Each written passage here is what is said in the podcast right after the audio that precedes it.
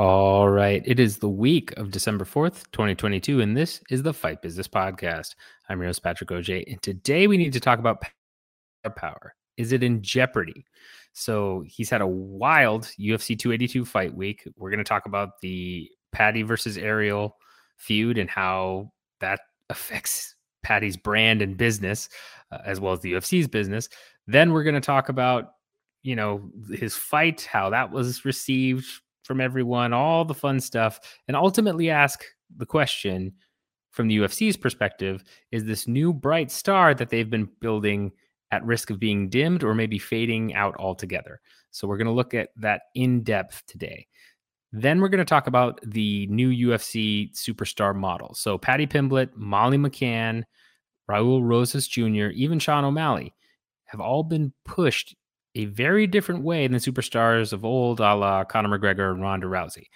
This new model that they're trying to build stars with, what we're going to look at on this episode specifically is whether or not it's working as they believe it intended. We've got a couple of real life examples, and we've had some time to digest and see this new model play itself out in fights and in the business. And I will give you my opinion on whether or not the UFC will continue to go this route or maybe they'll tweak it or shy away from it altogether. Then we're going to do our quick hit section. And last but not least, we need to talk about the UFC judging crisis. How bad will it get for the UFC? So if you missed UFC 282, you might want to pause this podcast and at least look up some news or watch those fights. If you're planning on watching them, don't want to listen to this episode because there's going to be spoilers. But the two fights that went two judges' decisions caused outrage on multiple fronts. And we need to look at the ramifications for the UFC from this because I do believe it is big enough, it's going to have quite an effect. So, with that in mind, if you're watching on YouTube, like, subscribe, bell notification. If you're listening on Stitcher, Apple Podcast, Spotify, what have you, always appreciate you guys. Timestamps at the bottom. And let's go ahead and dive right in. All right. So first up, we need to talk about Paddy Pimblett. Oh, Paddy the Baddy. It's been a pretty bad week for Paddy Pimblett, depending on who you ask, especially for his star power. So to catch you up, in case you're not familiar with this, although I assume most of you are, Paddy starts this week leading up to his fight at UFC 282 against Jared Gordon, having Dana White come on his podcast and during this podcast, he just rips into MMA media, specifically Ariel Helwani, just really diving into him, just going after him. Then Dana White chimes in because Dana hates him. Uh, you've got people in the background laughing, which is a whole like, what's going on? How many people are there? And they're just ragging on Ariel Helwani something fierce. It's it's pretty bad. Uh, they they went after him. So that happens. And then Ariel on his show spends an hour just with one of the best rebuttals I've ever seen in terms of, oh, here's receipts of our messages. Here's what I meant here. Here's a voice message Paddy left me, all this stuff, and really making Paddy look pretty, pretty bad in the eyes of many journalists, um, myself somewhat included. It's hard to right? It's hard to look at that and be like, oh, Paddy was in the right here when Ariel had those receipts. Um, it, it's just tough to to be on Paddy's side after that. And it seems like most fans also agreed, right? Uh, you had a lot of people saying, oh, Ariel, you know, got him back pretty bad, all this stuff. And then going into fight week, that was what Paddy was asked probably the most right? He had multiple interviews after that, and everybody kept bringing up, oh, the feud with Ariel, and you could tell Paddy was annoyed by this whole scenario. Um, yeah, so that all happens. Then comes UFC 282 fight night against Jared Gordon, and this fight, which we'll get into later, um, Gordon is able to land multiple times on Paddy. Um, Paddy, you know, retorts here and there, but it's a much tougher test than I think a lot of Paddy Pimblett fans and some of the media expected it to be for Pimblett. And he ends up winning unanimous decision, although most people, including myself, uh, believe he did not win that fight. Um, I saw there's one scorecard out there media wise who who scored it for him. The rest no. Um, a lot of fans, even even his own fans, were saying he didn't win that fight. It was pretty bad. And then in his post fight octagon interview and post fight presser interview, he you know says nope, definitely won the fight. Don't know what you're talking about. All this stuff. He tries to make a joke referencing part of the feud with Ariel and himself to Joe Rogan, which Joe Rogan just is deadpan. There's no reaction whatsoever. Um, and he comes out of this looking not the best from a public perspective in a lot of people's minds. Now, let's talk about the business side of this, right? Not going to go into a lot of detail on the judging because we're going to cover that in the judging section. But outside of this, this, in my opinion, was one of the worst weeks I've seen a UFC star have. Right? Um, it's not the worst. I think Conor McGregor still probably takes that cake for some of his actions, but even at that point, Conor was a bona fide star. I, I would argue that we've seen things that hurt one's brand more from both Conor and Ronda Rousey, but after they've established their brand and their crossover stardom very securely, right? Um, Conor's tweets still get picked up all the time by MMA media, and and the reason why is because they get tons of clicks. Re- you know, he hasn't won in I don't know how long. Uh, a lot of what he's tweeted has has just been nothing to do with fighting, and yet it's still put out there quite a quite a bit. And as I mentioned on last week's podcast and the way that the media has shifted in the new digital age. The reason why is because it still gets clicks. He, he still garners quite a bit of public interest, right? I mean, his pay per views still do over a million easy every time. Paddy, however, is still an up and coming star, one would say, right? He's been around a while. I mean, he's 28, I believe, 27, 28. Um, had a lot of fights pro fights. But he really came onto the scene through the UFC. And that's part of the UFC's, you know, branding um, and, and knowledge. And I'm not saying because I know I can already hear people say, What are you talking about? If you followed Cage Warriors, yes. Yes. If you followed Cage Warriors, Paddy was the star of that show during his time there. There's no doubt. But he was elevated quite a bit through the UFC and he was pushed as a superstar in the UFC, right? And this has, in my opinion, pretty damaged, pretty much damaged his brand to a level that isn't necessarily unrecoverable, but will affect his his real superstar appeal, especially on a crossover level. And let me explain why. So let's look first at the Ariel feud, right? it is one thing to go after a journalist, especially an MMA journalist, or or and I use that term loosely, right? Much more media member. Let's let's call them that. Um, it's one thing to go after an MMA media member who is known within the hardcore circles, but not really the crossover ones. So we we've seen fighters do this. Luke Thomas is a great example, right? Jon Jones was like, I don't like you, Luke. Uh, How would you look back on that, that decade in your um, life? I don't really like you, Luke, so I'm not going to answer your question. Brock Lesnar mentioned Luke at one point. Like, and, and Luke Thomas gets a lot of crap for what he does and, and the way he handles things sometimes. Um, but if you do that, right, if you go after Luke, which I mean, I think the best example of this more recently is Chael Sonnen a while back. Uh, you know, went after Luke Thomas on his podcast, and then Luke did a rebuttal, very similar-ish to the Paddy um, Ariel feud, but it, it's contained, right? If it's if it's a well-known media member amongst the hardcores or even the semi-casuals, it's going to be contained to a certain level.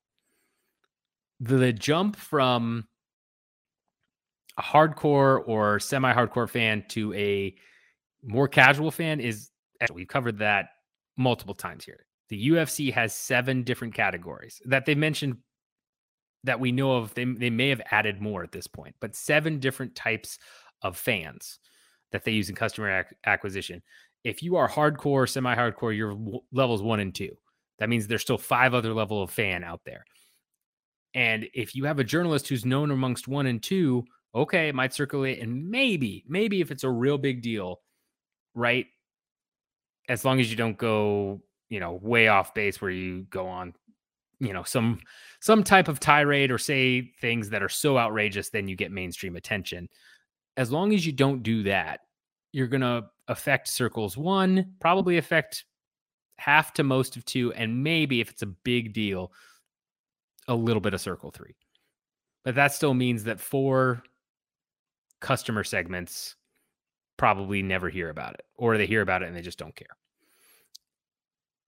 Paddy went after the most well known journalist, or really media member, sorry, uh, content creator in our sport. And that is someone that, again, that has ties to ESPN, that has been, if you're thinking of anything related to MMA and you're a casual fan and you're thinking of any MMA media, it's probably the one name you know, right? If you're if you're somebody that watches Conor fights only or, you know, one or two really big pay-per-views if it like comes up and somebody asks you like, "Hey, do you know an MMA media member?" It's probably the one that those people can answer. And not all of them will, but if they know any, it's going to be that guy. And so Paddy went after him. And in a way that was was easily refutable, which I think again Ariel did a great job bringing in evidence to refute a lot of what Paddy said. Now, yes, he is out there basically just trashing Ariel with Dana White on the podcast because we all know if well, I'm sorry, if you don't know, Dana White loathes Ariel Helwani. And this is, of course, a good way to endear yourself to your boss, right? To maybe get even more favor or to just stay in his good graces, is to have a chuckle session just ragging on a media member that he hates, which is what they did.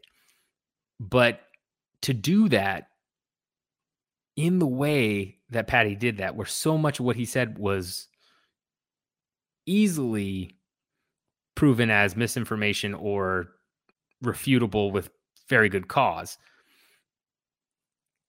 It's it's going to hurt your brand because what you saw then was so many fans and so many media members being like man Helwani roasted him.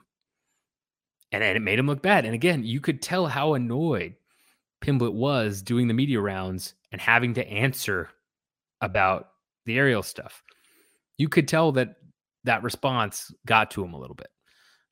And, and he wanted to talk about the fight. He wanted the spotlight on him, but instead the spotlight was on, well, Ariel refuted or, you know, denied or whatever words you want to use, basically came back and rebutted everything that you said on your podcast. How do you feel about that? What do you have to say about that? Every question from every new journalist or media member in line for Paddy Pimblett. And I keep saying journalist. I know it's just stuck in my head, especially with the whole feud. Um, every you know every person that's asking Paddy question is going to ask that one pretty much. That's not great for your brand. If you're trying to be the next McGregor, if you're trying to be the next face of UFC or one of the faces of the UFC, you want the focus on you and your accolades and what you're going to do to the guy in the cage, etc., not on what you know, you know, a side feud that you seemingly lost in the court of public opinion. That's not great. So again, not a great business move by Paddy in that regard. And I think it came back to bite him a little bit. Um, but you know, I, I don't know that if he goes out there on Saturday and he just decimates Jared Gordon, I don't know that it's as much of a big of a deal. probably still turned off some people, right? I I know it turned off certain people that I know a couple personally that were um, fans of his that definitely kind of like, well, I don't know now, at least questioned it. But yeah, it, it's not a great start to your fight week and not something you want to do. There was no positive gain. I know, oh, any press is good press, right? It's not always true, right? It's, it's not. This was a case of bad press really is bad press because he's not big enough. He's not at that secure level. He's not an Adesanya or a Jon Jones or someone where, yes, you've got some kind of negative media and it's bad, but you're so established it doesn't matter. Pimblett's not there yet. And you have to be careful while you're on that rise because all it takes is the slightest thing to knock somebody from being a megastar to being well known within the MMA circles, right? There are so many, so close to superstardom fighters that just never quite made it, or that they came back around after multiple attempts, but still never, you know. I would again argue Francis Ngannou is that type. He he goes out there and he starts his Stipe in the first fight. That dude is is making the rounds on talk shows. He's he's a big star. He's he's right there with it. Instead, he gets 50 40 forward and out wrestled really badly. And even though he came back and beat Stipe, went on another crazy KO run, looks better than ever. He's well known within MMA and he's known a little bit outside of it, but not nearly to the level he could have been. It it only takes one thing to derail that rise. Once you're there and you hit that level, it's hard to get knocked down. But when you're making that climb, any little thing can throw you off.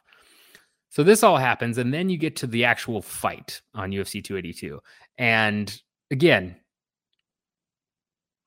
goes out there, wins a very controversial decision, ignores Joe Rogan's question about, you know, did he thought it was closer? No, he's just arrogant as ever, all that, which is normally his shtick, right? Like that's what he does. Is he comes out and he says he's the baddie. He says he, you know, is an arrogant guy. All this stuff. You you've seen him do it in other post fight pressers and octagon interviews. Um, I know he didn't against Jordan Levitt because he instead did a very gracious thing in, you know, talking about mental health and all of that, but generally he comes out there and he's brash and he's got that swagger and that's what he does. But in this particular scenario with how controversial it was, that that swagger just added fuel to the fire, right? Um, you had a lot of diehard Pimblett fans that were super happy, but it really ostracized the rest of the MMA community who either may have liked him but weren't, you know, crazy diehard fans or who were indifferent because – that's you know that that's just kind of saying oh what you saw isn't real. Right? I feel like that's what a lot of fans felt like after that fight i know you fans thought that you saw jared gordon win but no that's not real. And no what are you talking about? I easily won that. And it it's just it's not the type of thing you want to do after that type of decision. And it's possible Paddy doesn't realize exactly how controversial it is. But if he has any sort of inkling that he should have lost the fight or it was razor thin, you don't go out there and do your normal brash, arrogant shtick because it's it's not going to work and have the same effect as you you think it will.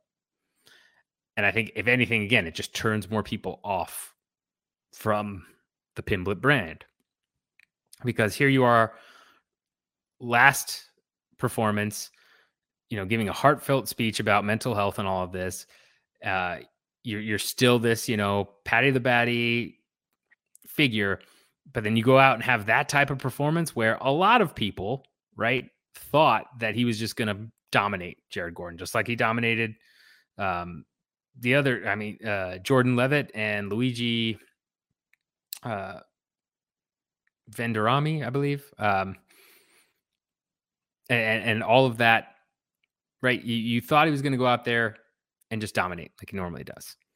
And that's a bit, by the way, the fact that I just said Vendor. Just very quick side note: when I do the pronunciation thing, it is a bit. I can actually learn these fighters' names.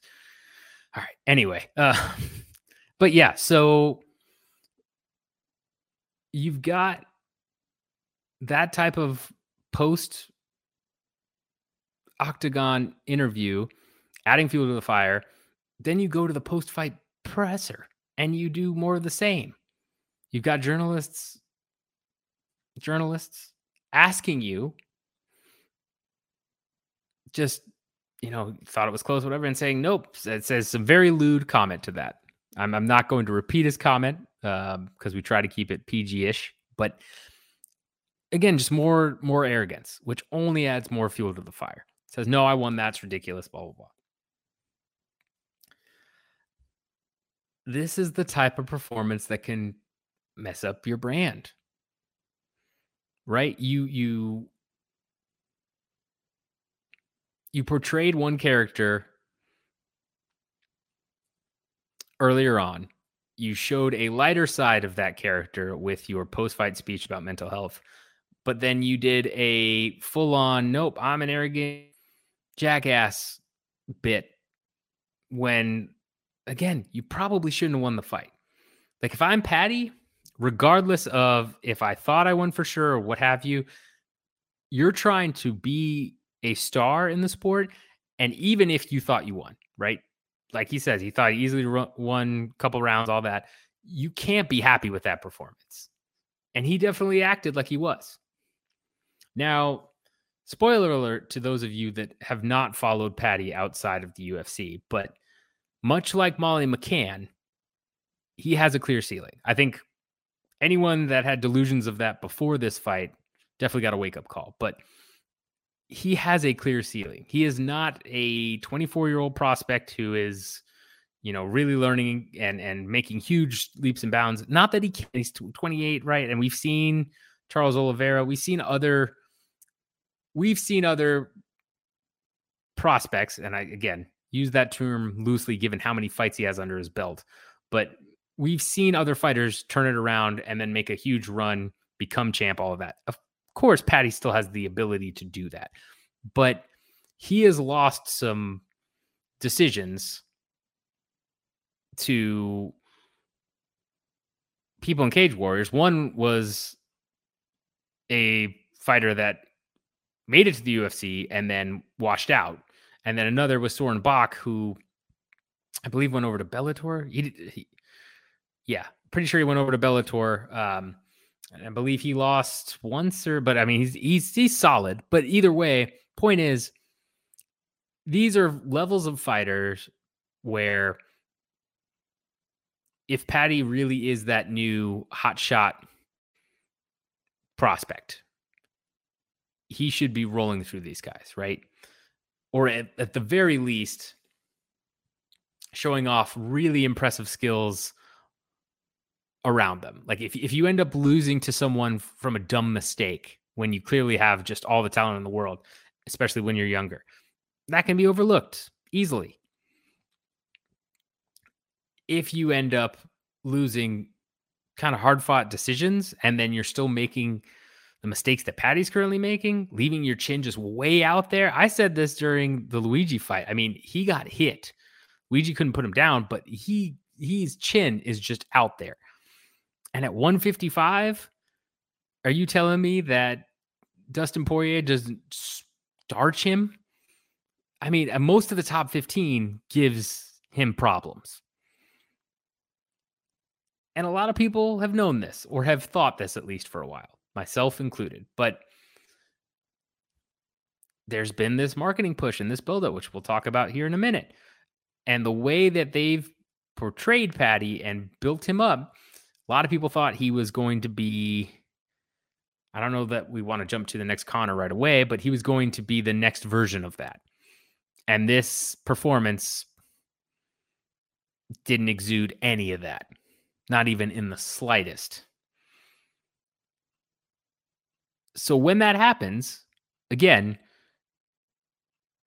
if Paddy goes out there and he says, "Man, yeah, it was really close. I just wasn't feeling it or you know he mentioned an injury at some point right like he says man i'm kind of injured but if he takes it a little bit more humble or a little bit like I wanted to give you a better performance all this blah blah blah i think that goes a long way and saves a lot of face instead he comes off as like man i dominated it's so great when it's very clear he didn't and people start to think he's delusional and they're like what and you you lose you lose the people that you've captivated with this character which I don't know how much of it is an actual character versus that's just Paddy's personality. But either way, you lose a lot of the captive audience and a lot of customers, especially in the casual, semi casual, the, the higher up segments, and even the hardcores, right?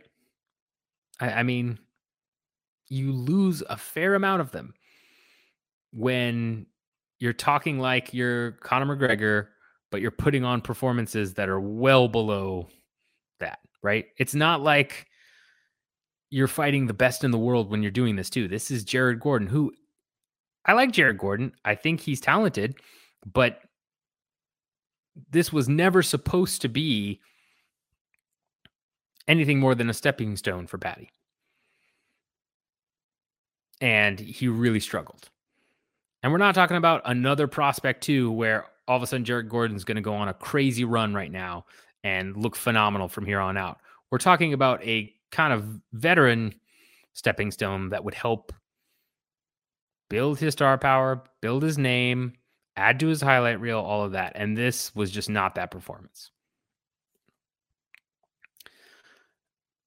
So overall, I think how much this affects Pimblett moving forward. Here's the good news for Pimblett is we've seen time and time again from the business side, right? That you can stumble and you can come right back and everyone will, will forget about your last fight, right? You're only as good as your last performance. We've seen we've seen superstars or champions where you forget that it's like, all right, a lot of people forget, like, well, GSP should have lost to Johnny Hendricks according to most scorecards.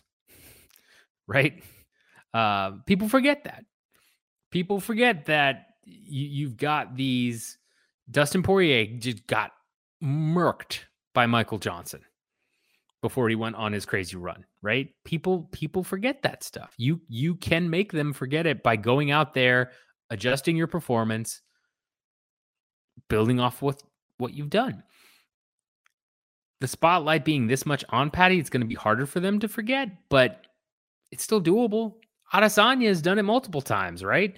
Um, he was struggling because he had so many boring fights in a row, but you know, the first couple boring fights, people didn't mind, especially when he came out then and you know would would trash talk and do his thing and swagger. Like they, he had established himself enough too, right? Especially the way he won the title, he had a little bit more grace, but it, it's not the end of the world for Paddy here. I don't think. I think it's dimmed it. I don't think it's killed the star power, especially if he comes back out. He's says he's made adjustments. He's doing all this stuff. Everybody loves a second chance, right? Everybody loves a comeback story, quote unquote. That would be equivalent of this. If he comes back, murks a guy, cuts a ridiculous promo, I don't think he's lost enough of his star power that you know it'd be like great, but he's he's never going to have the chance to be a crossover star. No, I wouldn't say that, but it it definitely has dimmed quite a bit. There's no doubt about that. Um, I think if you're the UFC here, you definitely slow play it even a little bit more, right? You look at where Jared Gordon is, where Jared Gordon is, and you take it down a level. I don't think you take it down like to complete can level, but you take it down at least one level and you make sure Pimblett is prepared and all of this stuff because, yeah, I mean, uh, uh, he he really shot himself in the foot this week. Um, definitely hurt his drawing power. Now, what I'm curious to see is any interview come after this, what the numbers do from social media, because that's one metric we can see, but then also just rumblings in terms of his his drawing power, right? Um, because this this will be a make or break moment for him where he'll need to pivot and come back very strong to kind of erase this performance, or he's going to end up in the well, you're a hot prospect, but you'll never be what you were kind of category, right? Um, the Darren Till category, the I, I wouldn't say quite Maycee Barber category. Depend well, it depends on his performances, but I mean, it, it's gonna really hurt your drawing power, and y- you are at such a such a dangerous place in your career if you're Paddy that you cannot afford to make another mistake like what what happened this past weekend. Honestly, the Ankalaev Blachowicz scorecard helped because it took a little bit more of the focus off of him and more onto MMA judging, which we'll talk about. But you've got to come back guns blazing here. You've got to market yourself in a way of, okay, I, you know, watched the fight and I, I didn't think I did quite as, you know, well as I had, and I've got to make adjustments and all this stuff. And then you come back and you have a huge performance then you're good. I mean, you've still got people like, you know, Dave Portnoy of Barstool backing you. You still have enough mainstream figures that are on your side and enough fans that I you you can salvage this, but it's crisis mode at this point. You you want a an opponent who's much more le- much lower level and someone who is going to make sure you get a win while you adjust. And we've we've seen this happen before with O'Malley, I would argue, right? Like Sean O'Malley losing to Chito Vera and then coming back and now he's, you know, getting a title shot. It helps. But even then, O'Malley's star dimmed a little bit, right? He he is still a star, but he's not at what he could have been in the crossover world. Can he still get there? Yes, but he's not there now and he might not get there. Paddy needs to come out guns ablazes here. Guns, guns ablazes, guns ablazing here if he wants to retain this. So let me know your thoughts. I know that was a long kind of dissection, but it was kind of like two or three categories in one. Let me know your thoughts on Paddy the Baddy. First of all, do you think that he won the fight? Would love to hear from you if you think he won the fight. Second of all, do you think that his star power is hurt here? Do you think that it's going to be harder for him to reach that Conor McGregor level if he ever gets there? Um, or are you confident that you know this was a one-time thing? He'll he'll bounce right back. And if you're a fan of his who is turned off by his actions this week, let me know that as well because I think that's the most crucial mindset to get into is if you were a diehard Paddy fan or you were just all about him and then this week happened and suddenly you're not so much, what was it that triggered you maybe not being about it? Was it the fact he just didn't perform that well? Was it the Ariel stuff? Let me know in the comments because I would love to kind of get into that psychology too. But yeah, I mean, it's it's bad business all around. And from the UFC's perspective, again, you you market him and continue to push him the same way you've been pushing him, regardless of the the backlash you're going to face, and you take it down a level and you protect him. You protect him big time. But you keep having him do F at Fridays, you keep having him do other stuff. Maybe take him away from it for like a little bit, just until the next fight. Give some space from it, but uh, and, and give some time for things to cool down. But then you you put him in a bubble, and you definitely don't put him anywhere near top twenty, top twenty five. I think at this point in terms of UFC fighters. Um, don't know exactly where Gordon was ranked, but I think he was outside of that. Definitely not the top 15. That's an easy no brainer. Uh, you do not do the Topuria match. That's 100% a no go. so, yeah, that's what you do if you're the UFC at this point. All right. So, speaking of Paddy Pimblett and that type of superstar rise, we've talked about it before on the podcast. UFC has a new formula. Right? And that formula is a lot of heavy marketing, somebody with a personality or a story that really captures certain KPIs, key performance indicators that the UFC has on their side. I'm sure they have a list of things they look for and metrics that move what which when they do it's like oh this guy right? Um, if you trust me, they do. If you don't think they do, they definitely do. They are highly analytical. They are there's so much analytics and things in the background that people don't realize with this type of stuff that the UFC is into. And we've seen glimpses of that in interviews with Dana White, with Lawrence Epstein. Um, but they are are just burning through big data to find the next McGregor or or anywhere near him. Right? Any any person they think might potentially be the next McGregor. They want to market in a particular way. They want to protect a little bit and they want to make sure is able to move merchandise and build a fan base. And so I would say that Sean O'Malley was probably the first example of this. And I think part of it was the UFC and part of it was Sean himself said he didn't want to, you know, fight ranked opponents for a long time until he was getting more money. So I think that kind of was a trial run of how this works, where O'Malley was extremely popular from the contender series. Um, then you know built a following, was selling shirts all the time, had that personality, was starching guys, just absolutely starching guys. Again, named guys, even though they're old, right? Which is part of this model. Um, he, he was doing all that, and his stuff kept selling, and he kept moving big numbers. And so I think they kind of realized, okay, let's try and apply some of this to other people that may end up being like O'Malley or whoever. And so I think the formula right now, just to recap that, is you move certain metrics, you put on finishing performances, or at least fun performances. I, I wouldn't necessarily say they all have to be finishes, but they have to be like exciting wars or fights. You got to be like, whoa, like action fighter, right? Like Justin Gaethje, um, what have you and you've got that kind of going for you.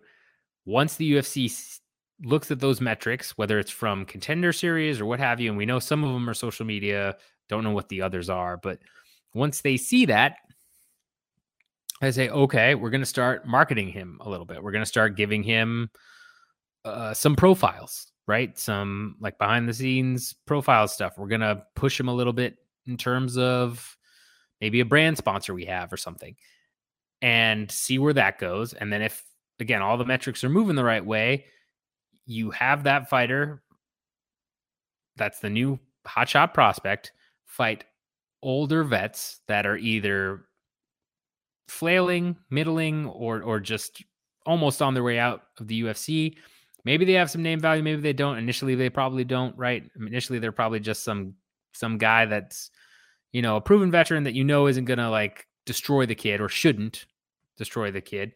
Uh, and you put them up against them. They get a highlight reel finish and then see where the numbers go after their octagon interview, their post fight press conference, all that stuff. And you continue to feed them again, lower end guys, slow build it. If it continues to go well, then I believe you give them a name that's older, right? So for O'Malley, Eddie Wineland um, is a great example where he's a name in that sport amongst the hardcores, but he was he was done, right? I mean, he, he was he was very much done. Um, and you let them build their name off of that, and then you start to build them towards a title. But again, you you have them start fighting against well-known guys. Um, I mean, Adesanya Anderson Silva, right? That fight, there's no way Adesanya doesn't win that fight, probably. If, if you're looking at that from a better's perspective. And I know that was thrown together last minute, but they they put Silva in there, not because he was the next contender to Whittaker, right? Who, you know, and, and, and I mean, yeah, all that stuff. They put Silva up against Adesanya because that's a legend of the middleweight division, and that's someone who does have some crossover knowledge just because of the height of UFC popularity, you know, Silva was a big part of that. He was a huge face of the company. You continue to do that, right? And then from there, in in an ideal world, they win the belt in emphatic fashion. They become a star. They make you money. Adesanya is. I don't think you could argue he is. He took that path, but he's an example of someone who, you know, had the personality and they gave him good fights on the way up that he dominated then gave him Silva to boost his name, and then he went out there, beat the champ, and now he's he's a star. And I think the overall goal of this model is to do the same thing, but just with a slow build, so it can eventually become better, right? Get really good experience, and then end up winning and using that new star power that they've cultivated from the ground up to win the belt, sell a ton of pay per views, et cetera, et cetera. Now, the only prospect I would say that's been put through this model that seems to have worked or have worked for was O'Malley, right? And O'Malley arguably lost to Yan. Um, again, we're not going to get into that, but again, controversial scorecard where O'Malley was given a decision against Yan, but he looked much better than a lot of people thought he was going to look, right? And now he's on the cusp of a title shot. And if he wins, he could end up being another Adesanya in terms of drawing power. I don't think he'll be crossover um, material just because of some of his setbacks, but I could be easily wrong there too. If he goes out there and he just starches Sterling, wins the belt, cuts a crazy promo, who knows? And even if he's not, again, the next McGregor, Rousey, what have you, even if he's just an Adesanya type where he consistently sells pay per views and merchandise, that's what the UFC wants. Disney is clearly unhappy with the UFC's pay per view numbers. They basically mentioned as much in their earnings. And the UFC, on the other hand, while they've got that steady revenue, they love the extra that they get when pay per views sell a certain amount. And we know this past year has been horrendous for UFC pay per view buys think a lot of that is the price point, which is what it is. And that was, I don't know, a joint call or what. Um, believe it's more ESPN's call, but still, that's hurt buys. But then also, you don't have a lot of stars going out there and fighting, right? Um, Adesanya said that 281 was a million plus buys. There's no way that's true, or he thought it was, but there's no way that's true because if it was, we would have heard from Disney, it would have been leaked. It would have been a big deal because when it's a big enough number, it gets out there. That's not the case here. So pay per views are not selling as well as they used to be. UFC wants to make these new stars. This is a way to hypothetically do that. And if you look at fighters like Molly McCann and Pimblett specifically, where it's not terribly hard to see their ceiling based on their past performances, especially Molly McCann's, right? Like she struggled in the UFC initially. She lost to Jillian Robertson, uh, Laura. Um, that one I actually would have to look up the pronunciation, but uh, Laura Pre Principio, I believe. Um, I botched it. I know, terrible with names, but um, she struggled with them. Struggled with them, and then she comes back kind of rides this friendship with Paddy into superstardom to the point where you had The Rock say she's going to be the future champ. You had a crossover star say, like, oh, that's the future champ right there. Anybody that knows and has been watching Molly McCann knows that that's an outrageous statement. And then they gave her Erin Blanchfield, which I assume was the UFC matchmaker saying, okay, this has run its course because Blanchfield is a red hot prospect and was going to dominate her or should have, which she did. So, but but again, for a period of weeks, months, you had people believing Molly McCann was this huge potential superstar in the crossover world, right? The Rock says you're going to be the, the next champ. It's crazy. But that's part of the marketing machine. And in the UFC's mind, that is a data point that says, oh, this is working. This is exactly what we want. Raul Rosas Jr. goes out there. He's in high school, right? He's 18, goes, wins his fight against Jay Perrin, which again, 10 and 6 Jay Perrin has never won a fight in the UFC, has not looked phenomenal at all. Goes out there, wins that fight, and had some people criticize some stuff. But then you have a response from Ariel Helwani that sums it up where someone criticized and said, you know, that guy hasn't even won a fight in the UFC. Like, what's the big deal here? And Ariel says, who cares? He's 18. That's crazy. It's awesome. That's the exact type of response the UFC wants. Is whoa, you got this 18 year old whiz kid just going out there and I mean, my boy Drake Riggs put it very simply. Uh, Christian Lee, Angela Lee, and one championship. They debuted much sooner. Their youngest sibling, I believe, just debuted even earlier than that. Like, this isn't the first time someone's done this. And if you have the right competition, it's very possible for someone to win at 18, 17, right? It's, you know, this isn't a 14 year old whiz kid, which I mean, they wouldn't sanction, but yeah, I mean, it's, it's it's this narrative being pushed and it's being extremely well. The UFC seeing that tweet and seeing the reaction is exactly what they want. And it, if you look at Raul's uh, you know, post-fight interview from Contender Series, right? Numbers were going through the roof there. That's somebody they're going to push and they're going to push the same way they did with Paddy and Molly and all that stuff. Mo Malley. So the same way they pushed Chase Hooper too, right? Dana White on record saying, man, the numbers for Chase Hooper were through the roof here, or whatever. Also a young up and coming prospect. They had the whole M&M's thing.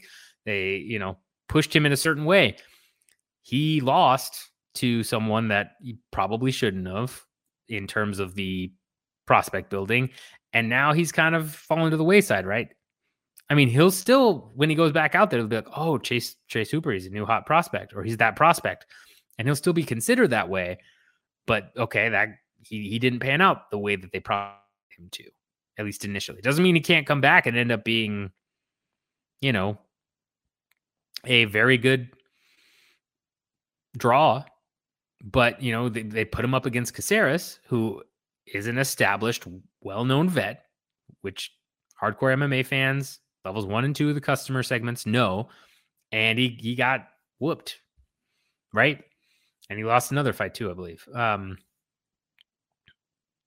or almost right. It, either way, it's one of those things where when when you have this model, you're going to have some that don't pan out, right? But this model is clearly what the UFC wants to do and what they're thinking is the new way to build a good fan base that could one day translate into pay per view buys. Because at the end of the day, it's also very important that this new model is really meant, again, to create superstars that can add more revenue to their bottom line. And I would say that Molly McCann, Chase Hooper, Raul Rosas Jr. right now are three where there hasn't really been any revenue added to the bottom line. Pimblett, because they've had the because he was a big enough splash when he first landed, right? I think they probably got some deals out of that. I mean, if you're putting him on Effort Friday and you're doing all these other things, there's probably a couple of ways they've made some extra money just from Pimblett. I mean, I guess if you want to go through YouTube monetization, they've definitely made money on some of these guys in, in, in differing amounts. But to really affect the bottom line, to really make a big impact in the way the UFC wants, it's pay per view buys. And it's star power that translates beyond merchandise, ticket sales, all that. Because merchandise, they do get money from that, right? But the way it's split, it's it's a very small portion.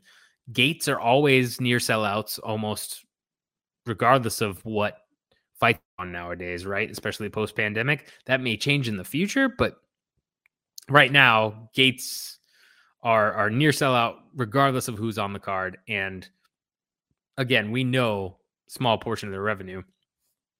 But the media rights deals and the sponsorships are what's really boosting their growth.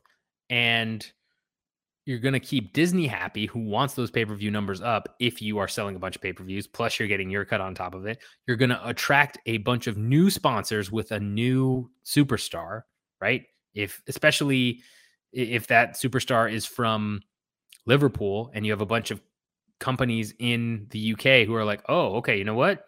Yeah, I want to get on board with this. Let's go ahead and figure it out. That's going to make big, big differences to the UFC. A couple extra thousand views here, a couple there, uh, not nearly as much. So this is to set up a blueprint for eventually getting new superstars to replace the lack of a Rousey or McGregor or Jones or whoever during the heyday, right? Even Adesanya uh, to an extent, right? Adesanya will retire one day you have to replace him. Or if he falls off because he's lost to Pereira uh, and, and it's caused a bunch of issues, same thing. You want to have superstars in your lineup to sell for your media rights deals and your sponsors. So I would say at this point, the model is working. They haven't actually had anyone filter out the way they want yet. O'Malley might be the closest. And if O'Malley ends up winning a title, that will be a real test. Like if O'Malley headlines a pay per view for a bantamweight title, the buys on that pay per view will be the first real test of this model in terms of actually impacting return on investment. But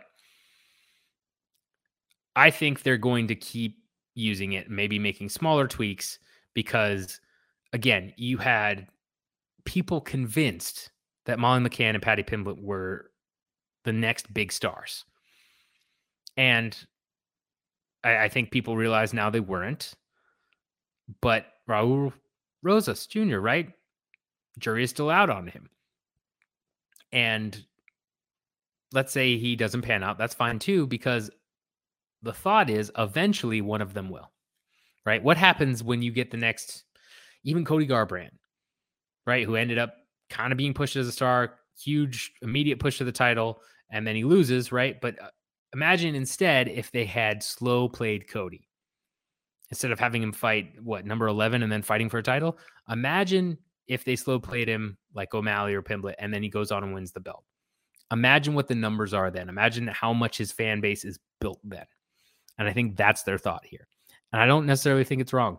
I think that's probably a smart play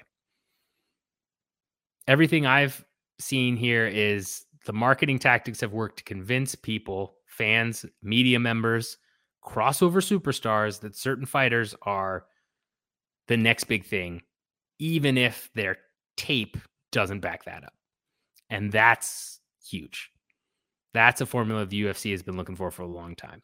So I think the UFC will stick with it. They'll continue to make small tweaks, but they're not going anywhere with it anytime soon. And I think eventually, whether it's O'Malley or it's someone else, we will actually see it put to the test and see whether or not it actually truly ranges outside of the hardcore buy rate, gets those big pay per view buys or not. It's going to be interesting. Let me know your thoughts on the new model. If you think I'm right, if you think my model is, is off, happy to talk about it. Happy to hear your thoughts but yeah, I think I think this is going to be something the UFC sticks with for a long time. All right. Well, since I rambled and ranted a little bit on our last two subjects, I'm going to make this the shortest quick hit section I think of any podcast I've ever done. Let me know if it's not. Uh, first, we're going to talk about one championships television deal with Channel 7 in Thailand. Uh, I think it's a good deal for them, expands their broadcast reach some more. It, it's another sign that they're getting growth that they've been after for a long, long time.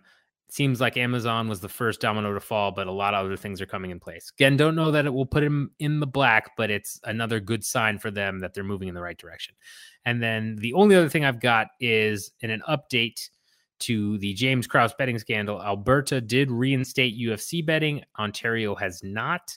Um, so apparently, Alberta was satisfied with what the UFC did there Ontario still needs to see a little bit more, but that's a good sign for the UFC and for Endeavor as a whole because that means their pitch of this was one guy, it's one particular thing, it's not any bigger than that, at least made one province happy.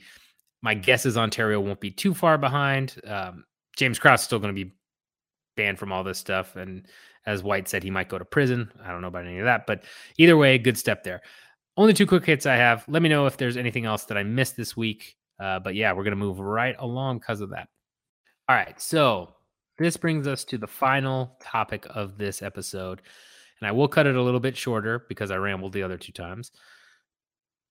And that is MMA judging and the somewhat small crisis, but still crisis that the UFC may have following 282.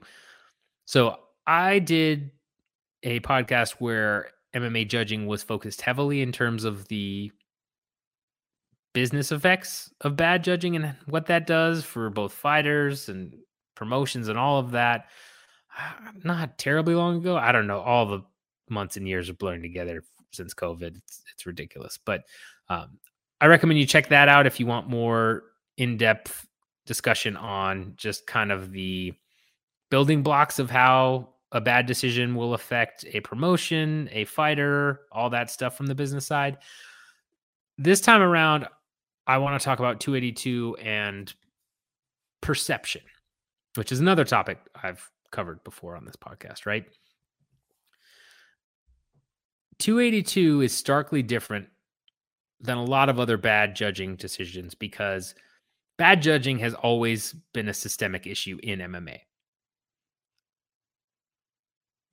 Bellator 289, the night before UFC 282, you had a awful scorecard that was 50-45 for Danny Sabatello against uh, Raufeon Stots.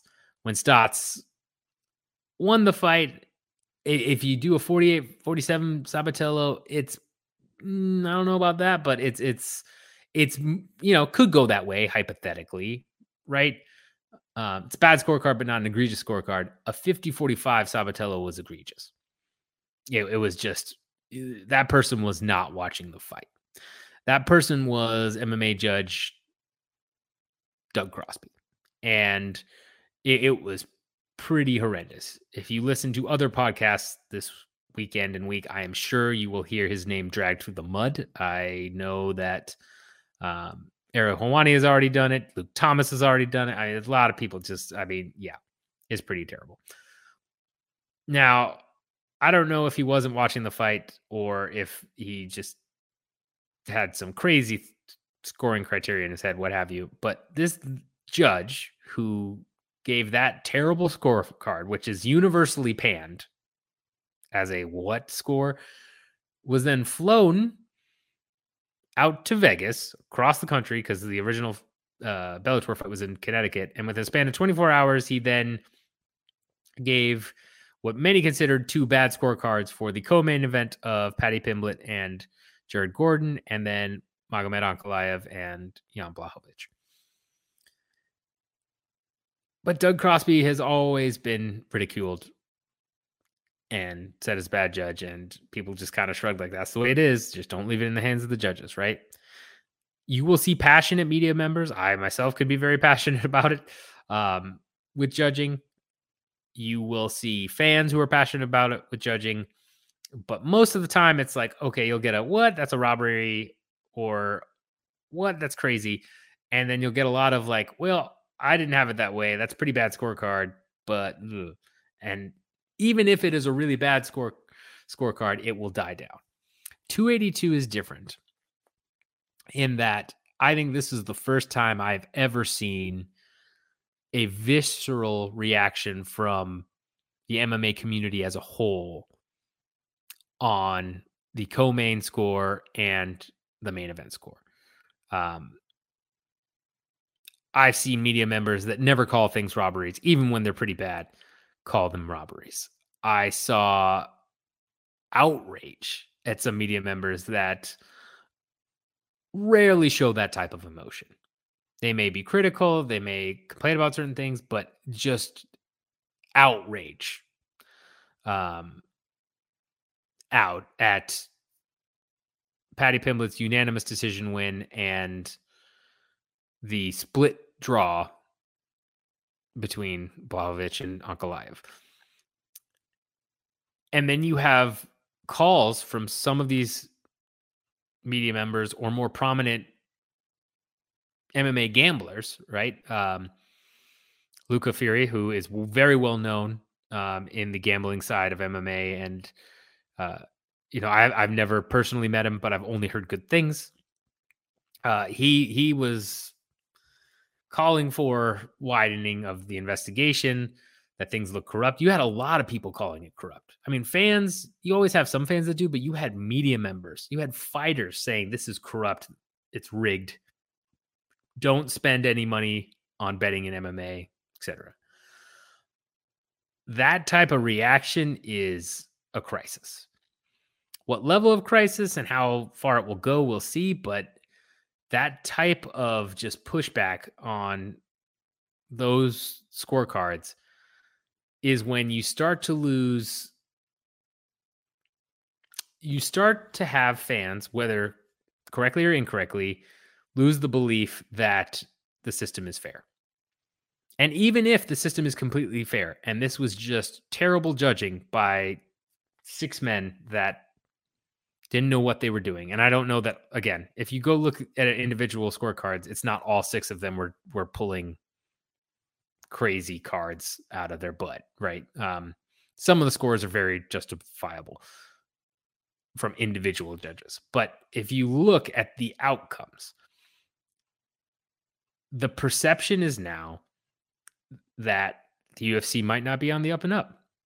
And I don't know if it was kind of preempted by the James Krause betting scandal and then the UFC's reaction to that where he was blackballed and you know there were eyes on it and cuz that did, you know, seep a little bit into more of the mainstream because it got provinces involved, it got um, state commissions involved, it got the attention of uh, you know certain people that are not normally in the MMA space to start to look at that.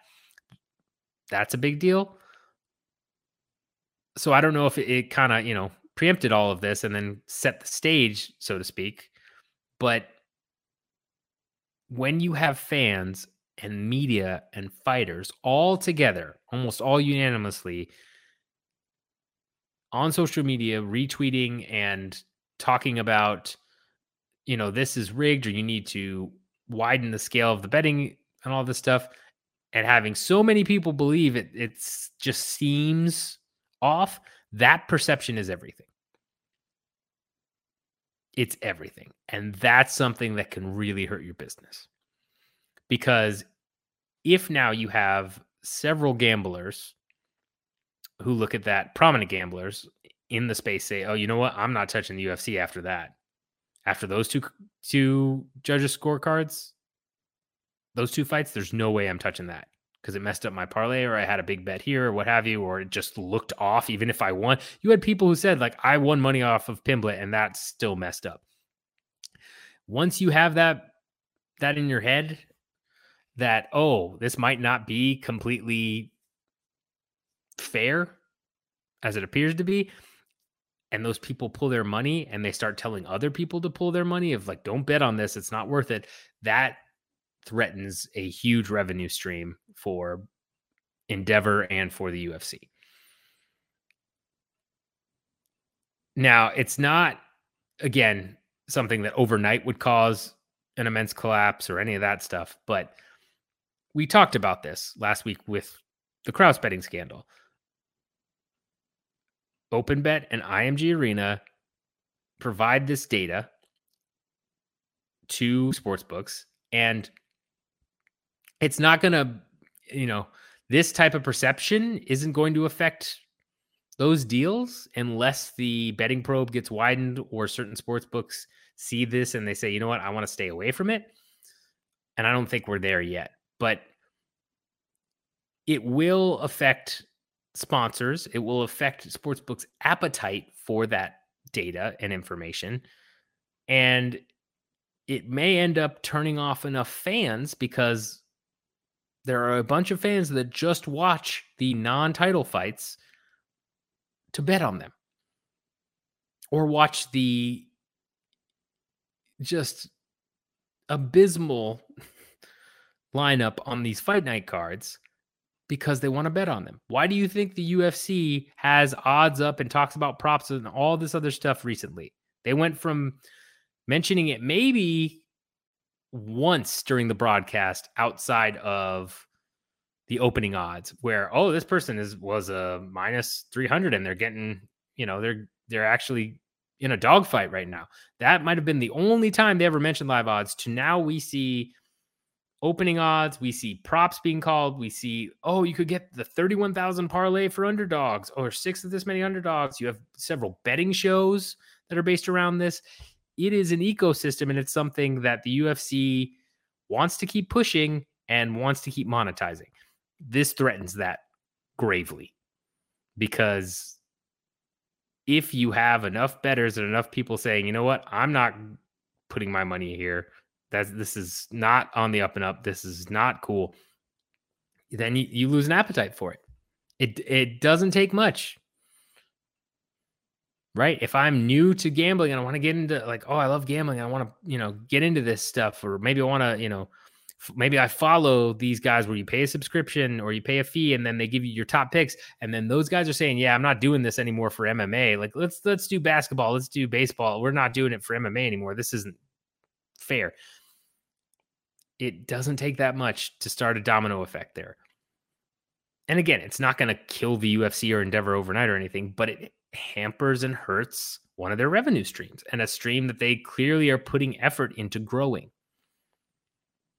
Because suddenly, my guess would be, especially on some of these fight night cards where it's almost all contender series guys, and then maybe you have a couple name value in the hardcore circle, uh, in the main and co-main, you might suddenly see a big decline in viewership on the ESPN Plus side if gambling stays away.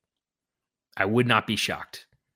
And if that happens, well, then suddenly ESPN is upset because why are these numbers declining? Well, okay, media rights deals up. Well, your numbers for your fight nights are down 24% year over year. I don't know that we want to pay you an extra 100% of what we're paying you now. Let's uh, let's make it 30.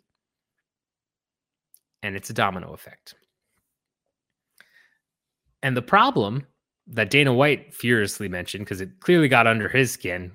If you watch the post fight presser, I mean, man, it was he was fuming about a lot of stuff. The betting betting stuff got under his skin, and then the way the fights went, he was not happy. Well, what's the UFC going to do? What's, we let these guys know not to bet on fights. Do, do you know what the outcome of this is? Like, if I if I penalize them, you get cut. They're going to go to federal prison. Federal prison. If you're that stupid and somebody else wants to do it, knock yourself out. There's not enough money in it to ruin your life and not go to jail. Go to federal prison. Working with the Nevada Athletic Commission to improve the consistency and quality of judging. We've been doing it for years. I mean, for 23 years, we've been working with these guys on that stuff. Um, but it's not just the Nevada State Athletic Commission; it's it's other commissions when we go places. You have, I, I, you know, I haven't said this in a long time, so things must be better. Don't leave it in the hands of these judges. Don't go out in the third round and think you won the first two rounds and push a guy against the cage when you were doing great in the fight anyway. You already were, were, were doing great in the fight. Go out and fight the third round. But if you look at the response of the UFC, right? They can't control the judges. Don't leave it in the hands hands of the judges. And he tried. Dana White tried to position it as, "Oh no, Gordon should have fought better," uh, and you know, that fight was just ridiculous. And we've had bad judging, but it's it's kind of whatever because you know he said he tuned out in the main event in the third round. That's not great. Not great at all. And when you can't control that outside factor, which again we talked about in the other podcast, it, it can come back to bite your business. And in this case, judging has come back to bite the UFC pretty badly off of 282. Now, I don't think that they'll necessarily necessarily announce that they're going to reform things or whatever, because you know Nevada. That I really doubt that they're going to come out with a mea culpa here and all of this. But I also wouldn't be surprised if the UFC starts to push for somebody like Crosby not to be on the cards. And maybe we see him less and less, or see him only for fight nights or certain things like that. And for those of you that think that the UFC can't do that, even though they are separate entities, there's a reason why there are certain referees that Dana publicly bashed and said, "Oh, we don't ever want him fighting again." And then suddenly they never refed a MMA card for the UFC again. They refed other places, but why why off the UFC? Well, it's supposed to be independent. Is it now? Lots of political ties, an insane amount of political ties between athletic commissions and MMA promotions. Uh, I think Luke Thomas hit the nail on the head with his most recent video in terms of talking about you know the influence there and how it there's just enough shown to you where it looks like okay this seems given enough information to the public that okay we have a, some idea but there's a lot of things on in the background right um, from my experience in government work i will tell you that that is not uncommon at all um, i knew someone on the illinois athletic commission once upon a time uh, and yes, it's very political, like a lot of other state entities. So wouldn't shock me at all that certain things are maybe influenced, even though they shouldn't be, because again, you're trying to get revenue for the state by holding events there in your state, getting that extra, all the tourist revenue and things that they tout, like, oh, UFC coming here brought us this much extra boost to our economy, blah, blah, blah. And then it helps politicians get reelected, et cetera, et cetera.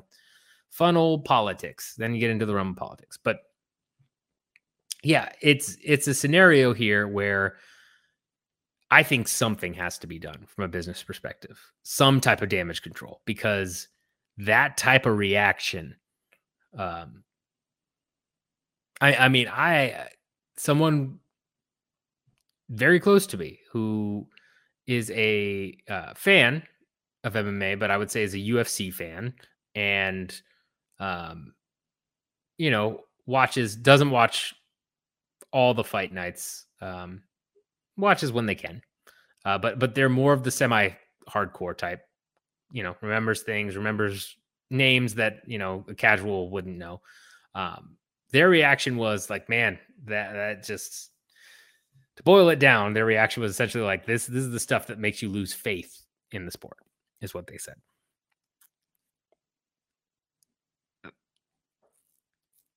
I, I don't think that will turn this person away from the sport forever, but that's saying something.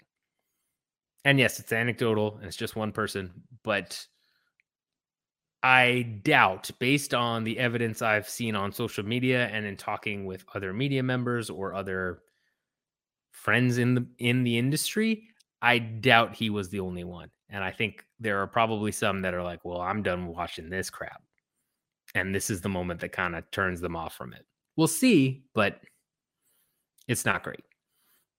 So there has to be some type of damage control, I think. Um, I think if you have any any bad judging going on, in this last fight card of the year of the UFC. Luckily, they get a break, so there'll be some space here. But if you have any bad judging that happens in this last fight card, I think then you're in even bigger trouble. So I think you, at a minimum, you keep away Crosby from this next week's fight card and you review the other scorecards and if any other judge seemed to be off you you just make sure they're they're not that they're not in Vegas uh, for the Strickland Cannonier card because you, you want to minimize any more attention to judging that you can for the rest of the year. And then, depending again how long and how sustained this backlash is, you maybe look at announcing, like, okay, we're going to start training people or you even if you're the UFC and you come out and say like look they need to do better and we want them to do better and you make a big statement about it and a big huff about it even that deflects it from you right? That deflects it off of the promotion and onto the state. Now depending on your relationship with the Nevada State Athletic Commission you maybe don't want to pull that too much but if you have the leverage there, which I would imagine the UFC does have more of the leverage there, a, a really good damage control technique here is you make a big stink about it. You say it's you know ridiculous that they were scored that way. They have to do better. You make a big fuss and you deflect it from the promotion to the state athletic commissions. It's going to be very hard to do that now, given Dana White's initial reaction in the post fight press conference, but you still could do something to that effect, especially if you had somebody like Hunter Campbell or Lawrence Epstein come out and say it um, and make an official statement on it. Um, I don't think that's the way they'll go, personally, knowing the UFC, but I, I think they can certainly do something that helps limit the damage here, even if it's behind the scenes and making sure that Crosby is on very few prominent cards. Um, like not not judging mains and co-mains or anybody that's you know potential star that type of stuff. I think that you know sit them out for a bit, right? Um, but I mean, then again, we see this in boxing all the time. Yet Adelaide Byrd get officially reprimanded and basically sent to be retrained or off of cards for a long time, then came back and was on MMA cards judging and doing boxing again too, right? Could just be a waiting game. Luckily for the UFC, they've got a big break coming up. If they can get out of Cannonier Strickland unscathed, they'll be all right. But still, that visceral reaction, oof, that's not something you want to see if you're the UFC. And even if this blows over quickly, it's still a mini crisis. I guarantee there's some sort of mini war room or what would be a mini war room where they're talking about this stuff. But I also don't think much is going to change, as others have said. Um, the relationships would really have to fray between the UFC and athletic commissions, or there would have to be a big enough scandal or focus from a more mainstream source to really push things to change, right? Um, a la Nick Diaz trying to be banned and then tons of people getting involved and the backlash being so great. Share coming out and being like, free Nick Diaz. Um, right. That would have to be the push there. And as UFC has grown in popularity from the pandemic, there is more exposure there. So that's something UFC has to be aware of as well. But yeah, I think for the most part, they handle next weekend. They get out of there unscathed, and then they take the break internally, maybe make some changes, um, and, and go from there. But I would also encourage listeners to listen to something that Aaron Bronsteter, friend of the show, put up recently, which is Doug Crosby, this judge, talking on an old episode of the You're Welcome podcast with Chael Sonnen, which is it's not that long ago. I, I mean, the topics include, you know, is flyweight division going to go away or not with Demetrious Johnson, all that. So, you know, three, four years ago, something like that. Um, Crosby says some very interesting things that are very damning. And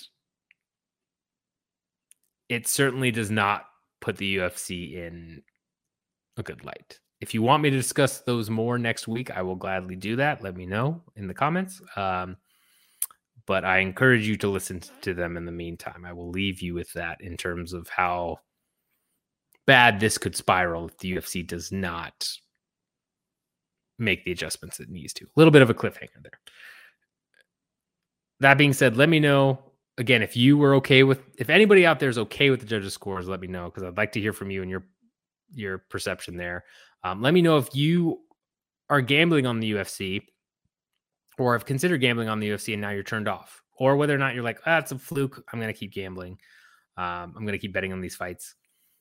And yeah, let me know your thoughts on this because again, this this has been something I didn't. I saw people in the community I never thought I'd see get upset about bad scorecards, just go off on them. I think that's very indicative of a much larger problem uh, with judging, which has been around forever, but this seems to have hit a nerve, and and UFC has to do something about it. One would assume. it's going to be that, or or we'll see. You know, is the MMA fan base do they really have the memory of a goldfish? Which they might, because again, everybody just instantly jumped on like, oh, Glover Teixeira and Jamahal Hill in Brazil, awesome.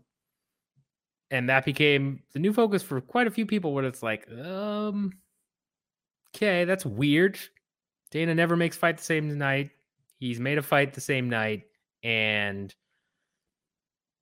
seems to be no ramifications to the fact that there was a weird, shady split draw in the main event and a co-main event where almost everyone thought that Gordon beat Pimblett. I mean that that's honestly maybe all the damage control the UFC needed to do was just surprise announcement of a light heavyweight title fight. We'll see. I I would like to think that the business side uh, of the community is is more in tune than that, but we'll see. This this will be an interesting case study in itself. What does the UFC do here? Is it really just announce Glover versus Hill? It, it might it might be, guys. I honestly don't know.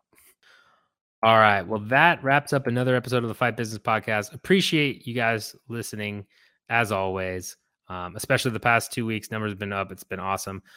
Send me questions. I know there's one person I didn't get their permission to give their name, so I'm not going to say it here, but they did send me a question. I touched on it in this episode, but it didn't answer it in full. I promise I will answer the other pieces of it next week.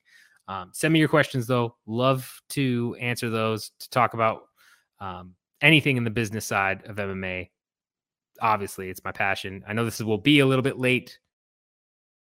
At least, again, uh, that's because of all the craziness that happened Saturday. Had to cover it. I felt was important enough to do so. So, love you guys. Appreciate you listening as always. And until next time, get money.